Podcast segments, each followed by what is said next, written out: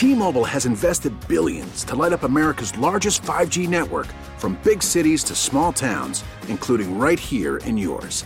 And great coverage is just the beginning. Right now, families and small businesses can save up to 20% versus AT&T and Verizon when they switch. Visit your local T-Mobile store today.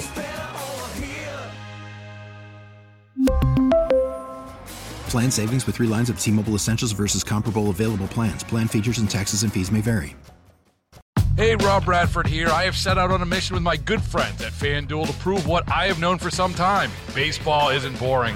Now I have a daily podcast to prove it with some of the most notable people in the baseball world, screaming baseball isn't boring from the mountaintops or at least agreeing to come on our show. Players, managers, GMs, and yes, even the commissioner of baseball, Rob Manfred. It has been a constant wave of baseball's most powerful voices. So join the revolution. Subscribe and soak in Baseball Isn't Boring. Listen on your Odyssey app or wherever you get your podcast. You'll be glad you did. Uh, Commissioner Marton, you there?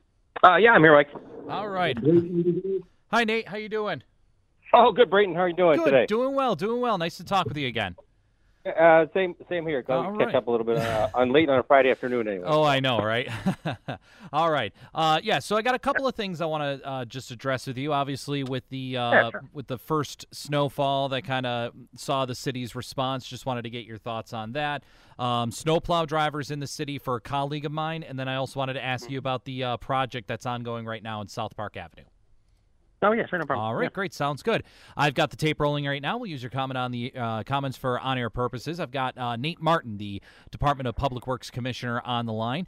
First off, Nate, we'll start with the snow. Uh, obviously, this past week we saw the first substantial snowfall of the season in parts of Western New York, and obviously a large uh, topic of discussion has been how the city is going to respond to uh, snowfall going forward in light of last year's couple of snowstorms. How do you feel that the first snowfall went with the city's new uh, snow plan going forward? Yeah, yeah, appreciate the the time, Brayton, and, th- and thanks for that question. You know, I think uh, for the first snowfall, uh, not you know not a major event, you know, as we experienced in those two big, you know, historic type storms last year. But for the first snowfall, you know, I think we did um, fairly well. It, it was, um, you know, I think the first one any season as you're kind of getting back into that rhythm and engaged in um, in the routes with plows down and and working the streets um, that first one is, is always a little bit um, good to get engaged, you know, back into the season, the active season, even though, you know, calendar wise it's here until you really get on the road and, and get plowing. Um, it's, it's, you know, it's kind of that first one coming. So I think, you know, that said, it was good to have, you know, a couple inches hit the city to get us rolling. The timing of it, you know, for us was more important than the amount of snow, you know, that, that started, I think I, I did that press conference at 6 a.m. The snow started, you know, coming down at least in heart of the city, you know, six thirty, some really, really like dusting. So the timing of it was really the trickiest part hitting that morning commute. There's a lot of slow, you know, commute uh, roads. There some some accidents here and there, but you know, nothing serious from what I understand. So I mean, kudos to I think the the commuters who you know took time and and we're careful or, or, or more careful with this first snow as they even get, you know, as all, all the drivers get kind of reacclimated to slippery roads and snowy conditions. So, you know, overall, I think I think fair, fairly well, you know, for that for the first one of the year, kind of summarizing it. Now I know that it was the first of the year, but do you feel that um, kind of how the city responded and your crews responded, it gives you the confidence going into the thick of winter? Yeah, I mean, it, certainly it does. I mean, the the you know, as we have uh, worked on things over the summer, um, you know, with the new plan, as as you mentioned, I think we're um, we're we're prepared as a department and as a city. Um, you know, each snow event is going to be different, right? There's no one that's going to be the same as another. So, you know, we've got, uh, I think, the confidence from our standpoint to address them as they come. This was, uh, you know, a lighter couple inches that, again, timing was rough, and as it moved through the city, it covered different parts of the city at different times. So, I think we again did did fairly well, and we'll take this and and kind of be ready for the next one. Now, looking ahead, I know that there's a little bit of a problem nationally when it comes to uh, a shortage of snowplow drivers, and uh, wanted to ask you real quick about where kind of things stand with the Department of Public Works and the city with. Um, how many snowplow drivers you have, and whether or not there is, uh, in your eyes, a shortage of snowplow drivers for the city.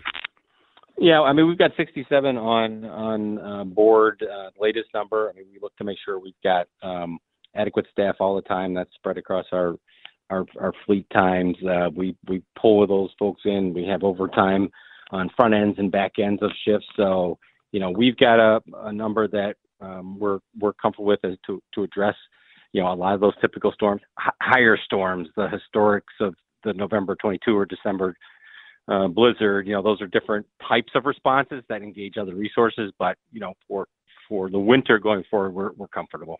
And, and is there any plans going forward to try and maybe boost those numbers a little bit, or is that is the 67, as you said, um, comfortable enough to kind of go forward? Where um, if those numbers kind of stay the same next year, that you'd feel good with um, at that number in the long term. Yeah, we're we're always going to evaluate it. So you know, I've been on the in the position now a little over a year. This will be the second winter going into.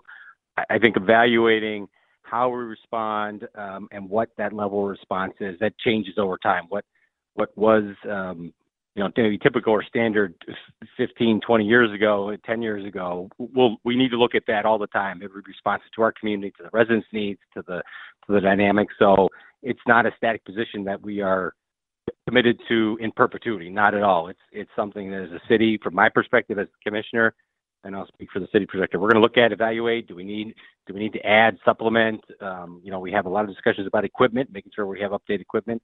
The same conversation goes with resources at the human resource level to make sure we have operators and drivers. Okay, that's all I needed for the snow aspect of it. Now we'll shift gears here real quick to uh, the uh, the what's going on down on South Park Avenue. Um, Commissioner, if you could just real quickly take us through kind of what's going on right now along South Park Avenue and uh, the project that's happening right by KeyBank Center. Yeah, I, I, guess I'm assuming you're speaking of the DL and W uh, terminal uh, entrance addition project. Yes, correct. Yeah, so I mean that's a that's really a project uh, that is led through and by the NFTA.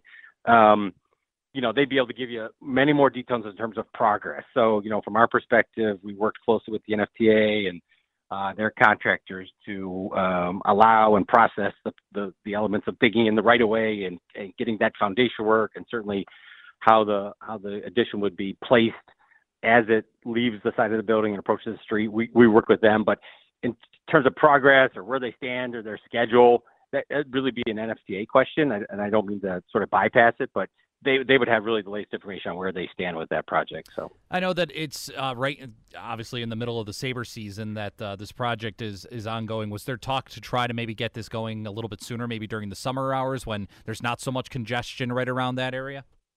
Yeah, I mean, we worked collaboratively with the NTA to make sure we had all the approvals, all the indemnifications in place. Those are just some some contractual processes that needed to happen. So the timing of it, again, I would I would you know, probably ask that question of the NFTA. I mean, we worked collaboratively as we could to make sure that everything we needed to have in place to facilitate the construction was good.